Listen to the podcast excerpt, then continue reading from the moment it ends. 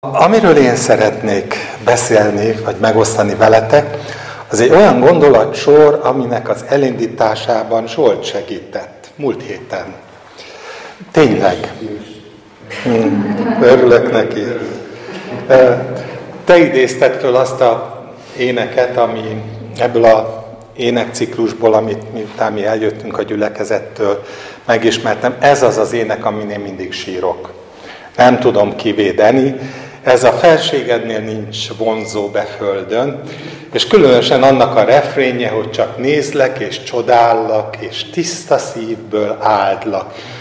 Szerintem mindannyian nem csak, hogy ismerjük, hanem azonosulni tudunk ezzel a gondolattal, ez a csak nézlek és csodállak. és miközben hallgattam őt, azon gondolkoztam, hogy vajon miért van az, hogy annak ellenére, hogy a lelkünk erre rezonál, ennek ellenére mégis a hétköznapokban a figyelmemet, a ti figyelmeteket felteltően, ugyanúgy, mint az enyémen, enyémet, mégis elvonja oly sok minden. A nézlek és csodálak, az egy megfakult emlék marad, a vasárnapra emlékeztet, és egyre inkább olyan, mintha csak a vasárnapoknak, vagy egy-egy speciális napnak lenne a kiváltsága ez a kegyelmi pillanat, amikor így az ember föllelkesül és, és el tudja mondani Jézusnak ezt, hogy csak nézlek és csodálak. Miért? Hogy történik meg, hogy utána percek alatt visszarendeződünk a hétköznapokba, a tevékeny, munkás életbe, amiben már nem sok minden emlékeztet erre a nézlek és csodára, csodálakra, és miközben tudjuk, hogy ezek indokolt dolgok. Tehát dolgozunk, családot alapítunk, nevelünk, mindent tudunk, de ettől függetlenül mégis nagyon hiányzik a megélése ennek. És a következő pillanatban már nem nézzük meg, nem csodáljuk. és várjuk a vasárnapot, hogy megint kezdődjön előről. És a kérdés az merült föl bennem, hogy de mit szól ehhez az Isten? Ő hogy ítéli ezt meg? Ami ilyen, mondhatnám azt, hogy álhatatlanságunkat? Majd visszatérünk erre, hogy ez az é vagy sem. És ahogy ezen gondolkodtam, eszembe jutott egy nagyon egyszerű történet a Bibliából, Jézus itt léte alatt történt esemény, ami valahol egy kicsit ráhangol arra, hogy megérthessem én. És ez pedig a Mária és a Márta története. Amikor betér a Lázár házába Jézus, és aztán ott történik ez.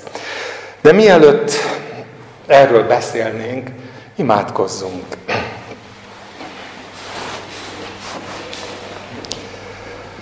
Menjél, atyánk, megint eljött ez a ez az óra, amikor, amikor közös szívvel és akarattal hangolódunk rá, arra, hogy nézzünk és csodáljunk, és tiszta szívből áldjunk.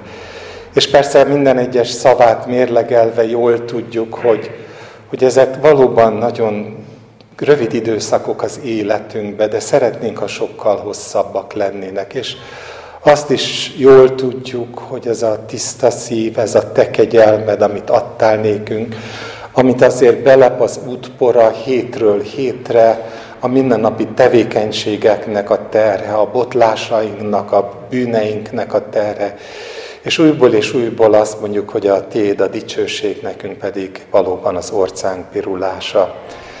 De köszönjük, hogy mégis szeretsz minket, és mégis ez a vágyat, hogy mi nézzünk, és csodáljunk, és áldjunk, és hirdessük az univerzumnak, hogy Te jó vagy, igazságos Isten vagy, aki annyira szeretted az embert, hogy elküldted a Te fiadat, hogy meghaljon, megváltson, és megdicsőítsen bennünket, és Úgyhogy úgy kérünk téged, hogy ma is szóljál egyenként hozzánk a szívünkön és az igén keresztül.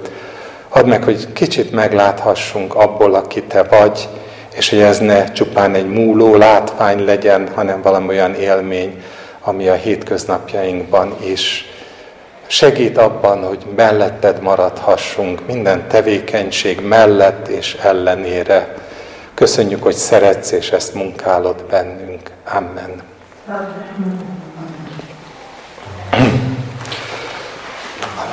A történetet a Lukács evangéliumában találjuk a tizedik résznek a végén, és felolvasom. Ahogy tovább mentek, Jézus bement egy faluba, ahol egy Márta nevű asszony a házába fogadta.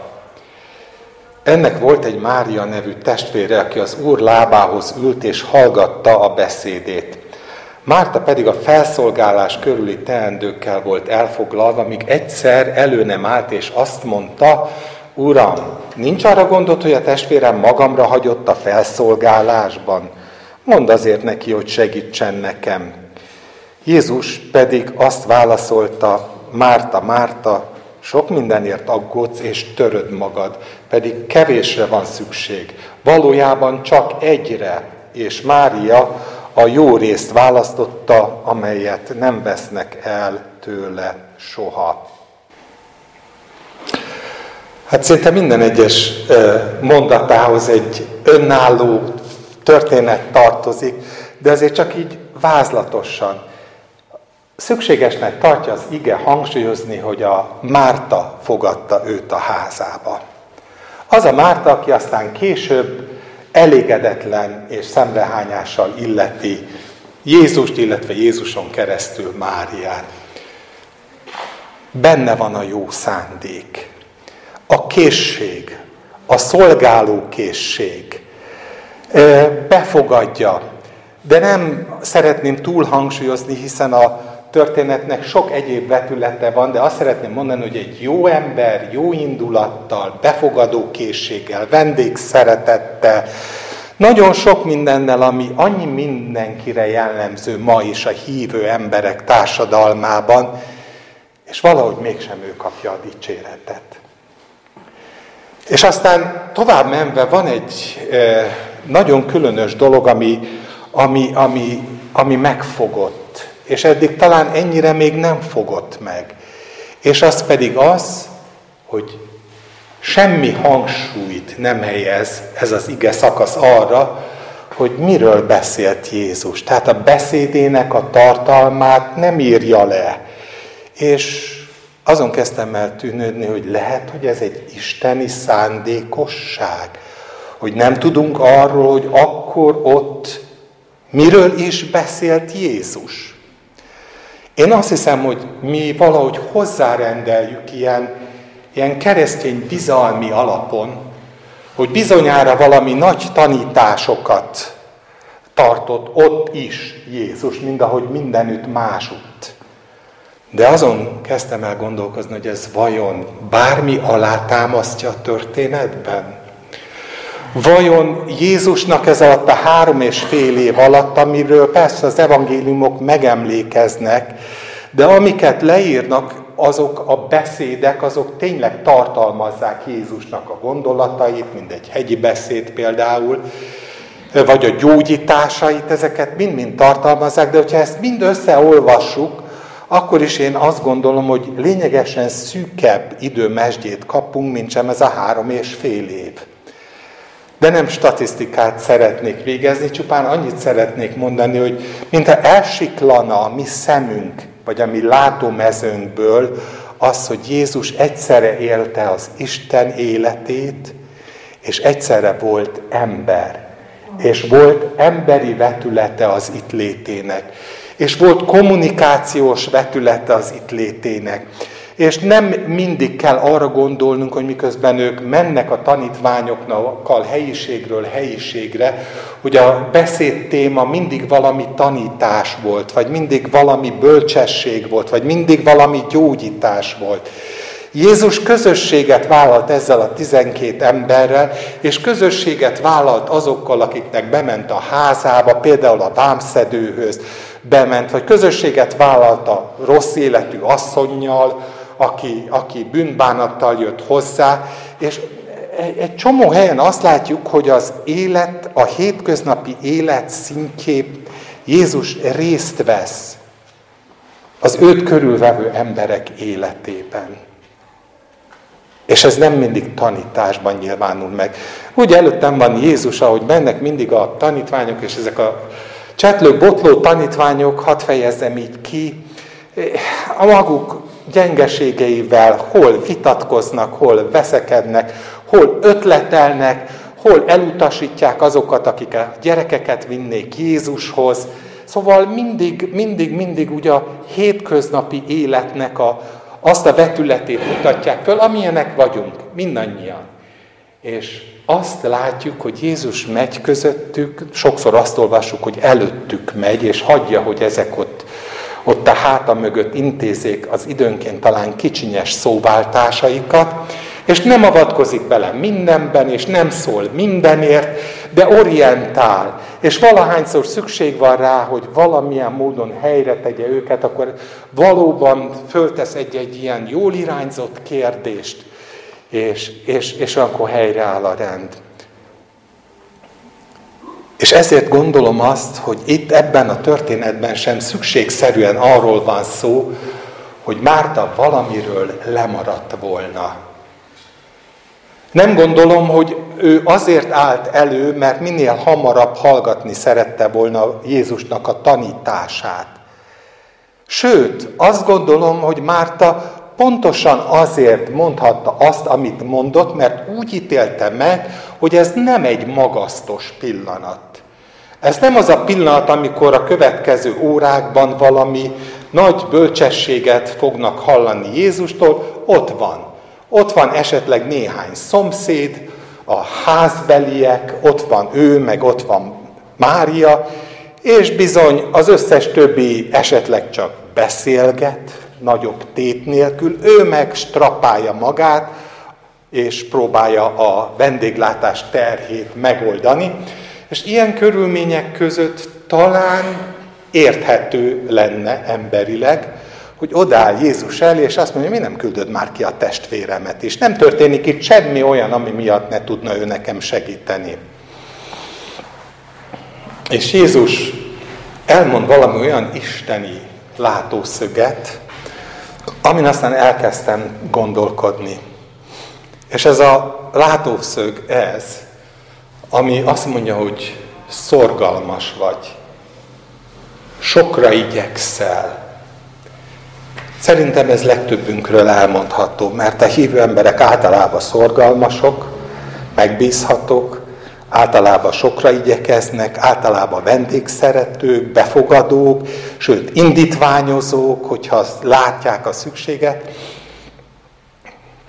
És aztán mond valamit, ami, ami mégis valami egészen különös fényt vet rá. Azt mondja, hogy de tudnod kell az, hogy, hogy kevés dolog szükséges. Összes többi nem szükséges. Nem annyira. Valójában csak egy dolog a szükséges. És mi megint behelyettesítenénk azt, hogy Márta, Márta, az a dolog szükséges, hogy te hallgassad azt, hogy én milyen tanításokat mondok. Vagy hogy az Isten milyen tanításokat mond. Mondjuk a jövő héten. Van neked egy YouTube csatornád, meg tele van a polcot könyvekkel. Hát tudod, ez az egy dolog a szükséges. És Jézus nem ezt. Hát nem gondolom, hogy ezt akarja mondani. Szabonon hagyom azért az értelmezést, mert az, hogy engem mi fog meg, az nem feltétlenül az, amit titeket megfog, és én csak arról tudok bizonyságot tenni, ami engem megfog, és nyitva hagyom, hogy sok-sok rétege lehet ugyanannak a üzenetnek.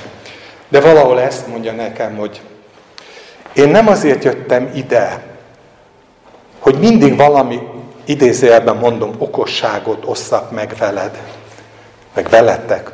Azért jöttem ide, hogy a közösség része legyek. Én most közösségbe vagyok ezekkel az emberekkel, a szomszédokkal, a Máriával, és nem tudom még ki mindenkivel, aki ott van a házból, és én, én egyszerűen csöndes résztvevője vagyok ennek a közösségnek. Nem biztos, hogy csöndes, csak értitek, azért szeretném ezt a hangsúlyt elhelyezni, hogy érzékeljük, hogy a tevékenység az nem mindig lázas tevékenység, hanem, hanem közösség. És Mária jobbik részt választotta. Azt a részt választotta, hogy ő az én jelen létemben akar lenni. És ugye, ha tovább visszük, megint azt gondolom, hogy több nagyon fontos gondolata van ennek. Az egyik a jelenlét. Isten jelenlétébe lenni. Jelenlétébe lenni nem csak a kegyelmi pillanatokban, vasárnap délutánonként, hanem Isten jelenlétében lenni mindig. Az ő közösségében lenni. Mindig. Akkor is, amikor nem valami stentori hang megszólal, hogy Zoli, most szólni akarok hozzád, hanem egyszerűen tudom, hogy velem jár, és én vele járok. Ez az én, ő bennük, ők, én bennem, én, te benned, ez a nagyon-nagyon szimbiózisban élő Isten, az ő Krisztusa, és a Krisztus teste. No, ez valami olyan, amire azt mondja Jézus, hogy ez a jobbik rész. És arra figyelmeztet, hogy vigyázz, mert ettől a jobbik résztől igenis el tud tántorítani a legbecsületesebb munka is. A legbecsületesebb elfoglaltság is. A teljesen indokolt hétköznap is el tud távolítani. Nem kell, hogy eltávolítson, de el tud távolítani, és eltűnik a békesség a szívedből, és ami marad, az a szemrehányás. Ami marad, az az okolózás. Ami marad, az körülbelül az, amit Márta megfogalmaz, hogy hogy, hogy nincs Istenem arra gondot, hogy, hogy a másik ugyanolyan legyen, mint én. És azt mondja Isten, hogy nem. Krisztus azt mondja, hogy nem. Úgyhogy azt gondolom, hogy jó, hogyha látjuk, hogy olyankor is, ami semmi, olyankor is, amikor semmi rendkívüli nem történik, olyankor is rendkívül fontossággal bír az, hogy az ő jelenlétében éljünk. Mindenben, amit csinálunk. Tudom, hogy mi, mi nagyjából úgy reagálnánk, mint ahogy Márta reagált. Szóval ez a, ha majd eljön az ideje, és valami nagy happening lesz, akkor mi is átsodródunk a lelkiek oldalára. Mi is szellemi emberek leszünk. Ha jön egy, mit tudom én, és most tényleg nincs bennem semmi szándékosság, és csak példaként mondom, ha jön valami nagy nevű prédikátor, és előadást fog tartani, akkor megyünk, és megint szellemiek leszünk. Hogyha lesz egy jó koncert, megint megyünk, és szellemiek leszünk. Megpróbáljuk így kicsipegetni az Isten végtelen nagyságából azokat a kegyelmi pillanatokat, amire mi rá tudunk hangolódni, és amire azt gondoljuk, hogy na akkor, akkor bennünk megvan a jó szándék, sokra igyekszünk, nem csak a hétköznapban, szellemiekben is sokra igyekszünk, de kell, hogy valami durranás legyen. Ha nem beszél senki, ha nem tanít senki, ha nincsen valami, valami emészthető az agyunk, a gondolataink számára, hát akkor, akkor megvárjuk, amíg lesz. Addig meg a másik jöjjön és segítsen nekem. Nem biztos, hogy így van, de azért az emberi természet, én azt gondolom, hogy, hogy egészen hajlamos erre a fajta hozzáállásra, hogy a köztes időszakot, a, a nagy happeningek, a nagy történések közötti időszakot, azokat a munkafrontján, szórakozás frontján, vagy bármi fronton eltöltsük, ami, amiből, amiben nincs jelenlét. És persze hiányoljuk a jelenlétet, de mi a jelenlétet hozzá kötjük a valami történéshez. És nem ahhoz kötjük, hogy Isten jelenlétében kellene élnünk az, az, az életünket folyamatosan. Biztos ez is föltűnik, hogy érdekes, hogy Jézus, amikor ezt elmondja Mártának, akkor nincs benne szemrehányás. Ez a Márta, Márta, szorgalmas vagy, sokra igyekszel. Ebben nincsen él. Ő egyszerű ténymegállapítást közöl, hogy te is egy vagy a jó indulatú hívő emberek közül, szívesen szolgálsz nekem, de nem a jelenlétemben akarsz élni. Ennyi van bennem. És persze föltehetjük a kérdést, hogy létezik ilyen egyáltalán Isten jelenlétében élni állandóan, Krisztussal való kapcsolatban élni állandóan. Nem csak valami, valami álom, valami, valami a valóságtól teljesen elrugaszkodó képzelgés. Hát őszintén nem tudom, mert én is küzdök ezzel. Mint ahogy ti is, meg szerintem mindenki küzd ezzel. De ettől függetlenül azt tudom, hogy Pál, amikor a Efézusi levélben egy nagyon rossz szociális helyzetben lévő réteghez beszél, a rabszolgákhoz beszél, akiknek nincs saját élete, és, és ezek a üdvözült pillanatok, hogy majd elmegyek vasárnap a Isten tiszteletre, azok nem szükségképpen adatnak meg nekik. Ő azt mondja, azt tanácsolja, hogy ti szolgák, engedelmeskedjetek a test szerint való uratoknak. Mindegy, hogy mikor. Tiszta szívvel, mint Krisztusnak, mintha ott lenne Krisztus, az ő jelenlétében. Ne látszatra, mint akik embereknek akarnak tetszeni, hanem mint Krisztus szolgái, lélekből cselekedjétek Isten akaratát. Jó akarattal, mint akik az Úrnak szolgálnak, és nem embereknek. Mint akik az Úrnak szolgálnak. Levegyen a szemed előtt ezek magasztos pillanatok között az, hogy te az Úr jelenlétében akarsz csinálni mindent. És tudjátok, ez azért nagyon-nagyon jó szűrő, mert azonnal ad egy természetes, természetes és egészséges mércét arra vonatkozóan, hogy be tudom-e engedni az Urat. Amikor a figyelmem teljesen mindegy, hogy mire a sportra irányul, a híráradatra irányul, ami folyamatosan zaklat bennünket. Mindenhonnan a médiákból a rosszabbnál rosszabb hírek folyamatosan zaklatnak bennünket. Be tudom engedni? Istent? Az ő jelenlétében hallgatom a rádiót, nézem a tévét, az ő jelenlétében olvasom, amit olvasok, az ő jelenlétében csinálom, amit csinálok, vagy pedig ahhoz, hogy megtehessem az én kisdett dolgaimat, ahhoz ki kell lépnem az ő jelenlétéből. És én azt hiszem, hogy ez egy nagyon fontos szűrő. Ha tudom-e azt, hogy az ő, hogy ő jelen van. Mert ha ő jelen van, akkor igaz az, amit ugye Pál mond, hogy amik csak tisztességesek, amik csak tiszták, amik csak jó hírűek. Ha van bármi ilyen dolog, akkor azokról gondolkodjatok, és az Isten békessége meg fogja őrizni az életeteket.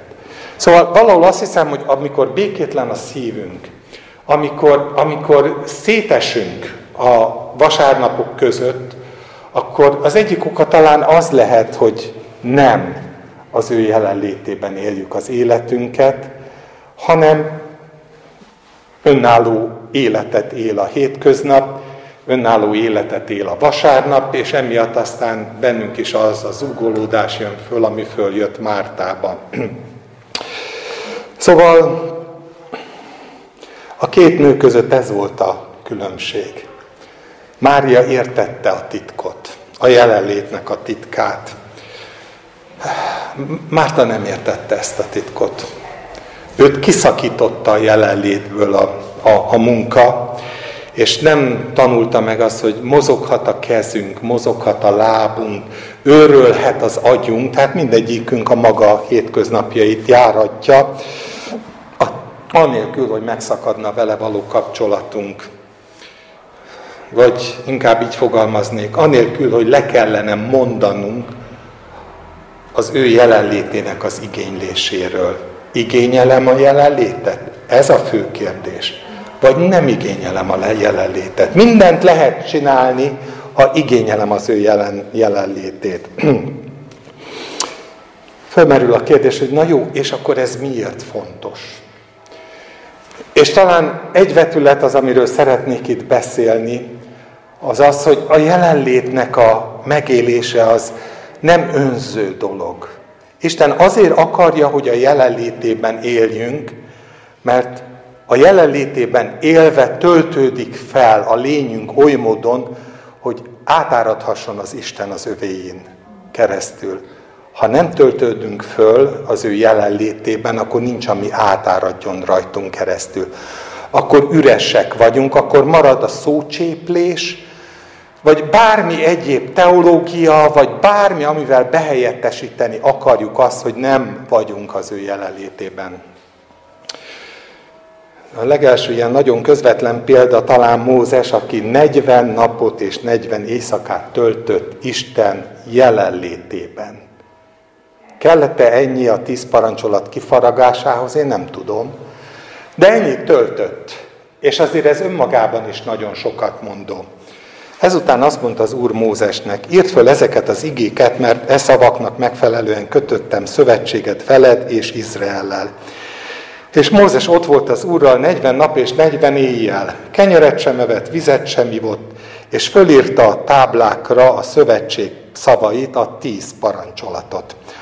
Amikor Mózes a sínai hegyről lejött, kezében volt a bizonyság két táblája. Mikor a hegyről leereszkedett, Mózes nem tudta, hogy arcbőre sugárzik, mivel Istennel beszélt. És amint Áron és Izrael minden fia meglátta, hogy arcbőre sugárzik, féltek közeledni hozzá.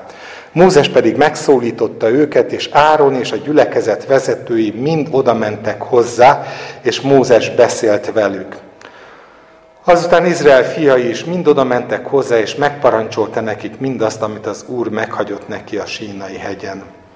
Amikor Mózes befejezte a hozzájuk intézett beszédét, amíg beszélt, addig sugárzott. Ez egy fontos dolog. Amikor befejezte, leplettett az arcára. És valahányszor az úr elé ment, hogy vele beszéljen, levette a leplet, amíg ki nem jött. Kijöve pedig elmondta Izrael fiainak, amit parancsként kapott. És Izrael fiai látták Mózes arcát, hogy sugárzik az arcbőre. Ekkor a leplet ismét arcára borította, addig, amíg be nem ment, hogy Istennel beszéljen. Jól ismerjük a történetet magát, és tényleg az, ami talán nagyon fontos, hogy lássuk, az az, az hogy a, nem csak a Mózes hasznossága kötődött erősen ehhez a jelenlétben való föltöltődéshez, hanem a mi hasznosságunk is, hogy tud-e használni bennünket az Isten. Az ennek a függvénye. Úgy tűnik, hogy a, amilyen mértékben az Isten jelenlétében állunk, olyan intenzív a kisugárzás. Amilyen gyenge az Isten jelen, hangsúlyozom az Isten jelenléte, nem a potlékoknak a jelenlétében való állás, amire azt gondoljuk, hogy az az Isten, hanem a személyes Isten jelenléte, amilyen erős, olyan módon tud bennünket használni. És azt hiszem, hogy ezt nem tudjuk megkerülni. Ez mindig így volt, és valószínű, hogy mindig így lesz. Pál visszatér erre a példára, éppen Mózes példájára, második korintusi levél harmadik, negyedik részében hangoznak el ezek a szavak, amiket most föl fogok olvasni. Én még nagyon remélem, hogy egy pici, pici kitartás még lesz bennetek, hogy ezeket is végigolvashassam. Mert elég nehezen érthető Pál, azt kell, hogy mondjam. De nagyon szép. Azt mondja, hogy ha pedig a halálnak betűkkel kőbevésett szolgálata annyira dicsőséges volt, hogy Izrael fiai nem tudtak Mózes arcára nézni, arcának múló dicsősége miatt, hogy ne volna még inkább dicsőséges a lélek szolgálata. Emlékeztek, Jézus fogalmazza meg, amikor arról beszél, hogy el fogom küldeni a szent lelket. És azt mondja, hogy ez a lélek fogja meggyőzni a világot bűn, igazság és ítélet tekintetében. Nem azt mondja, hogy a ti feladatok meggyőzni a világot. Nem azt mondja, hogy mentálisan kell bárkit bármiről meggyőzni és lenyomni a torkán az örök igazságot, hanem azt mondja, hogy a lélek elvégzi ezt a munkát. És talán itt érthetjük meg, hogy ez a kiáradás, az élő víznek folyamai folynak elő, áradnak elő annak belsejéből, szól pedig a lélekről, aki el, akit elküldeni fog, hogy ez az áradás, ez a sugárzás, ez az átáramlás, ez a kisugárzás, ez annak a függvénye, hogy mennyire tölt be bennünket. Az, hogy mennyire tölt be bennünket, az pedig a jelenlétnek a függvénye, hogy mennyire vagyunk az ő jelenlétében mindig, nem csak egy-egy üdvözült pillanatunkban, alkalomszerűen. szóval Pál is erre hivatkozik, hogy a lélek szolgálata ilyen módon sokkal dicsőségesebb, hogy rajtunk keresztül kiáradhat. Mivel tehát ilyen reménységünk van, nyíltan szólunk, és nem úgy, mint Mózes, aki leplet borított az arcára, hogy Izrael fiai ne lássák annak a végét, ami múlandó. A belénk adományozott léleknek nincs vége. Ő van, és mindig áradni akar. És, és, és az összes köztes időben is, amikor éppen nem itt gyűlünk össze, akkor is Isten ezt a munkát akarja végezni bennünk. mi, te, mi pedig az Úr dicsőségét minnyáján fedetlen arccal tükrözzük, és a lélek dicsőségről dicsőségre ugyanarra a képre formál át minket. Tükrözzük. A tükrözéshez nem lehet más, mint ami bennem van. Én nem tudom azt tükrözni, ami nincs bennem. Ha valaki rám néz, és nem a Krisztus látja bennem, akkor én ezt hiába próbálnám bebeszélni neki, hogy de bennem a Krisztus lakozik. Tükörbe fog nézni, és hogyha látja magát, akkor meg fogja győzni a lélek, bűn, igazság és ítélet tekintetében. Nem lát semmit, csak az, hogy én is panaszkodok, mint Márta, meg én is sutyiba és titokba, nem feltétlenül titokba, de, de, de csinálom a magam dolgát, és várom, hogy a következő közösségi alkalommal megint megérintsen az Isten, akkor ez bizony nem nagy dicsőség.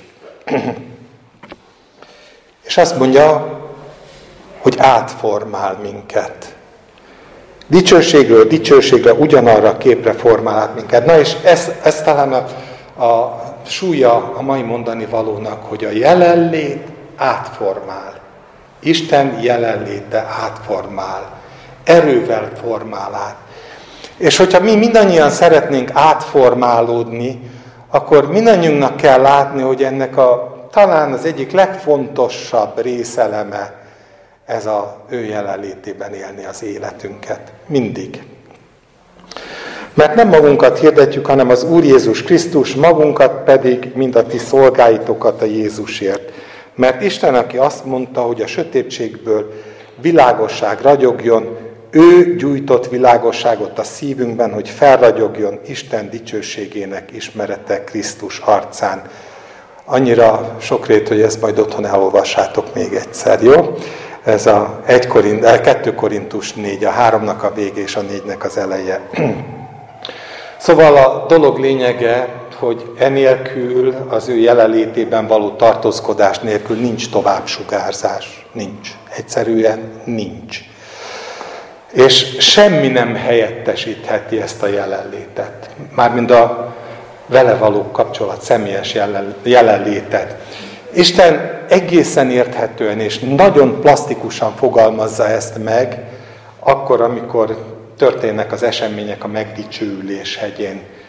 Talán még ezt felolvasnám nektek, és aztán utána igyekszem rövidebbre fogni.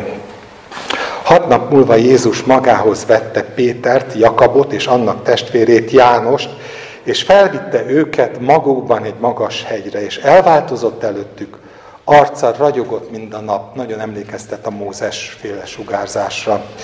Ruhája pedig fehér lett, mint a fényesség, és íme megjelent nekik Mózes és Illés, és beszélgettek vele. Péter pedig megszólalt, és azt mondta Jézusnak, Uram, jó nekünk itt lennünk. Ha akarod, építek itt három sátrat. Neked egyet, Mózesnek is egyet, Illésnek is egyet. Még beszélt, amikor fényes felhő borította be őket, és szózat hallatszott a felhőből. Ez az én szeretett fiam, akiben gyönyörködöm. Őt hallgassátok. Amint a tanítványok ezt hallották, arcra borultak, és igen megijedtek. De Jézus hozzájuk lépett, megérintette őket, és így szólt. Keljetek fel, és ne féljetek. Akkor szemüket fölemelték, és senkit sem láttak, csak Jézust egyedül. Lehet, hogyha nem tennék hozzá egy szót, csak akkor is pontosan értenétek a lényeget, mert a lényeg körülbelül arról szólt, hogy mi is volt a tanítványoknak a problémája, és egyben a nagy tévedésük. Ebben a kis jelenetben az, hogy egy szinten kezelték. Ugyanazon a szinten kezelték Mózest, Illést és Jézust.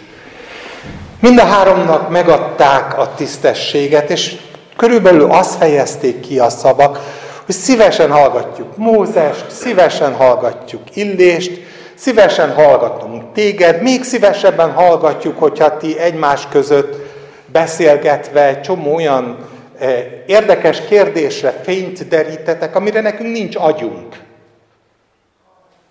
És eszembe jutott az, hogy mennyire igaz ez ma is.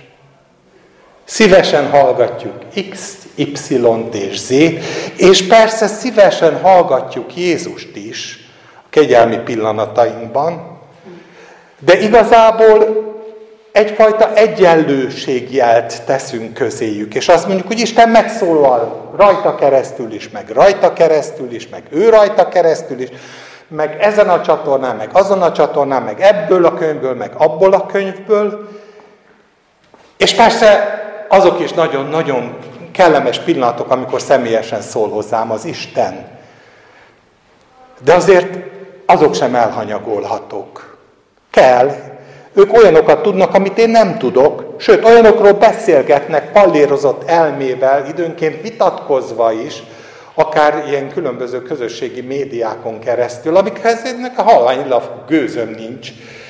És szívesen elolvasom, és utána majd döntök, hogy melyiknek lehet igaza. Esetleg tanácsért a személyes Krisztusomhoz fordulok, hogy majd ő tegyen igazságot Mózes és Illés között. És erre Isten azt mondja, hogy rossz a megközelítés. Teljesen rossz a megközelítés. És szeretném minden alkalommal ilyenkor azt hangsúlyozni, hogy nem a Mózessel van a baj, meg nem az a illéssel van a baj. És nem azzal van a baj, hogy Isten megengedte a tanítványoknak, hogy részesei legyenek azzal, annak, hogy olvashatják, idézelben mondom, Mózest, meg hallgathatják Illést. Nem ezzel van a baj, hanem azzal van a baj, hogy egyenlőségjelet tettek a három közé. Azzal van a baj, hogy észrevétlenül átfordult a szívük, és úgy gondolták, hogy az Isten ismerethez hozzá lehet jutni Jézus mellett, máson keresztül is. Legyen az verbális, vagy legyen az írott, vagy legyen az bármilyen forrás. És Isten azt szeretné a szívünkre helyezni, hogy fiam, én ha megjelentek neked dolgokat, ezt nem feltétlenül azért jelentem meg, hogy, hogy arra gondolj, hogy te ebből fogsz épülni, hanem megvan a magam célja vele, hogy ez hogy fog beépülni ez a tudás a te életedbe. De neked akármennyi tudás épül be az évek alatt az életedben, az egyetlen vezérel az lehet, hogy az pedig az örök élet, hogy megismerjenek téged, az egyedül igaz Isten, és akit elküldtél, a fiadat, a Jézust, a Krisztust. Az összes többiről akkor is le kell tudnod mondani, hogyha van egy magasztos hegy, ahol éppen Isten megengedi, hogy többet lássál annál, mint sem amire kalibrálva vagy, de akkor is el kell tudnod engedni, hogyha le kell menned a völgybe, és rögtön szembenézel azzal, hogy a legbanálisabb problémát nem tudod megoldani, amikor jön a holdkoros gyereknek az apja, hogy hát, hogy van ez? Hát nem az ő tanítványai vagytok? Hát miért nem csináljátok azt, amit tanultatok tőle? És velénk is ez a kérdés hangzik, hogy nem az ő tanítványai vagytok? Miért nem tudjátok azt csinálni, amit ő csinál, és sokszor nem tud más válaszunk lenni, hogy azért, mert nem vagyunk a jelenlétébe. Vagy legalábbis nem eleget. Vagy azért, mert átszűrjük ezt a jelenlétet, és oda beengedjük, amire azt gondoljuk, hogy most valami fog történni, mint ahogy Márta ezt vélelmezte, és olyan, olyankor, amikor nem történik semmi, akkor ahogy ezt Márta vélelmezte, akkor meg azt mondjuk, hogy bocsi, majd legközelebb, amikor eljön ez a pillanat. Szóval azt gondolom, hogy nem tudjuk kikerülni ezt a végső gondolatot, hogy, hogy Isten szólni akar, de nem csak a nagy pillanatokban akar szólni. És nem feltétlenül, a szólás nem feltétlenül üzenet. A szólás sokszor a csönd, ahol megállunk az ő jelenlétében, és átformál bennünket hitből hitbe, dicsőségből dicsőségbe a jelenlét. Nem a mondandó, nem a tudás, a jelenlét. Annyira szép példa, amikor Illés fut Jézabel elől, és, és, és a Hórebre menekül. És talán az egyetlen közös dolog Mózes és Illés között az az, hogy amíg Mózes 40 napig az Úr dicsőségében állt, addig Illés 40 napon keresztül futott, hogy menjen az Úr dicsőségébe. Remélte, hogy a Hórebnél talán megtalál valamit az elvesztett törvényből, vagy az elvesztett isteni gondolatból, mégiscsak ott érhető nyomon az Isten, ahol Mózes beszélt vele, és ahonnan kijött a törvény, és amit ő értelmezett a maga lobbanékony természete szerint, és vezetett ugye a teljes Baál papságnak a megöléséhez, ami után futnia kellett, mert ő így értelmezte, mert ez volt neki a természetes. És most szembe kellett nézni azzal, hogy talán nem ez a természetes. És ott van a barlangban, és aztán jönnek a nagy események, mindenki emlékszik, tehát tényleg a happeningek. Az, amiért, az, amiért mi mindannyian annyira oda vagyunk, tudva, tudatlanul, akarva, akaratlanulva, ami, ami bennünket éltet, mozgat, ami lázba hoz, tűzbe hoz.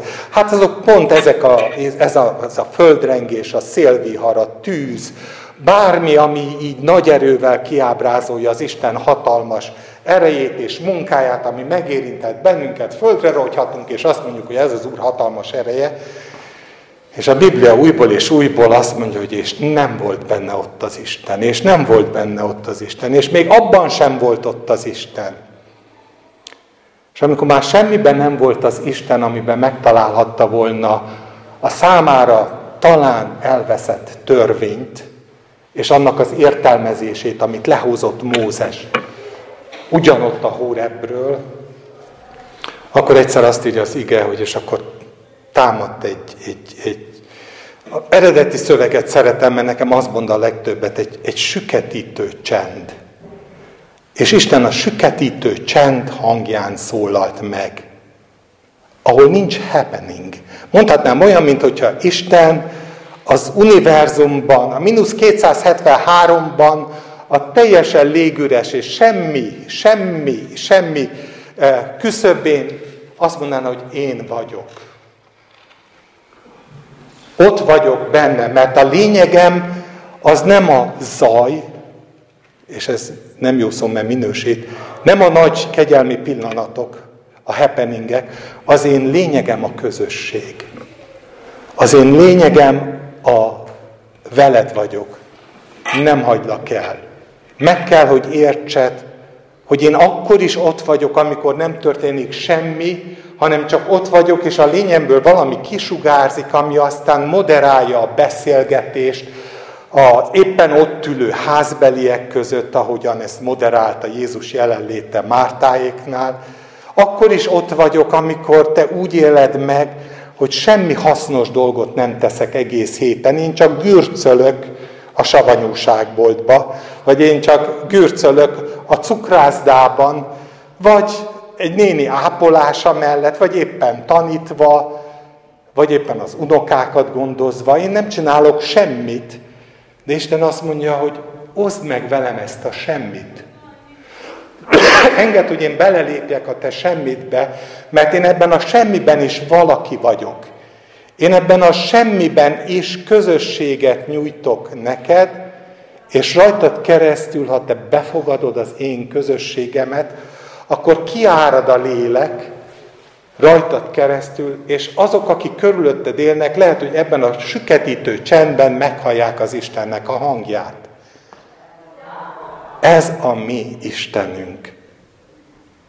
És tudjátok, az a különös, amikor Illés megérti ezt, és csak miután megérti ezt, akkor jön a küldetés. Addig nem. Addig ő élje maga életét, Isten Bocsássatok meg, tudom, hogy ez is értelmezés, mint mindig minden értelmezés, de Illés élete a kezdettől fogva eddig a pillanatig egy felemás élet, amiben be akarja engedni az Isten, de megspékeli a maga döntéseivel, a maga elképzelésével, hogy hogy kell Istennek működni, és csak azt felejtette el, ami mindig is ott volt, hogy meghagytam magamnak 7000 lelket, aki nem hajtott fejet a Baálnak. Ezt ő nem tudta, mert ez nem az ő munkája volt. Ebben neki semmi része nem volt, és úgy gondolta, hogy elvész a világ, mert, mert kesereg, mint Márta, hogy Uram, Uram, mindenkit megöltek, mindenki elpártolt, egyedül én maradtam, és nekem is futnom kell az életem után. Ez az illési megközelítés. Ez a mártai megközelítés. Ez az a megközelítés, amit, amelyik Isten nem a történelem urá, urának látja, hanem úgy gondolja, hogy én meg az Isten együtt fújjuk a passzát szelet. És eljön ez a pillanat, hogy Isten megállítja, és azt mondja, hogy nem, én ott vagyok. És ezt meg kell értened, hogy lehet, hogy az életed innentől kezdve éppen olyan terméketlennek fog tűnni, mint ahogy azt te nem szereted, mint a többieké, de én tudlak használni téged, mert én fogok rajtad keresztül kiáradni és sugározni. És akkor küldi el a hármas feladattal, biztos emlékeztek rá, teljesen mindegy, hogy kenjen királya ezt, azt, amaszt, maga helyett kenje föl Elizeust profétának, és ekkor válik teljessé az illési élet és az illési életszemlélet. Úgyhogy nem csoda, hogy ez a közjáték a Hórebben Mózessel, ez a közjáték a Hórebben Illéssel, és utána ez a történet Jézussal a megdicsőülés hegyén, ahol mind a két része részt vesz a sugárzásnak, meg a futásnak, meg az istenkeresésnek, ez ott találkozik, és ott válik igazán lényegessé, hogy azt mondja nekik Isten, hogy őt hallgassátok. Többit tudjátok, mert én adtam meg, az nem baj, de ne abban keresétek az üdvösségeteket, a biztonságotokat, az akármit, hanem abban, hogy azt akarjátok megismerni, aki az örök életnek az ura, fejedelme, és aki ezt ajándékozta nektek, és akarja, hogy átformáljon benneteket ez a jelenlét, és kiáradjon belőletek ennek a jelenlétnek a gyümölcse, az az erő, amelyik meggyőzi a világot minden tekintetben. Adja Isten, hogy így legyen. És most imádkozzunk.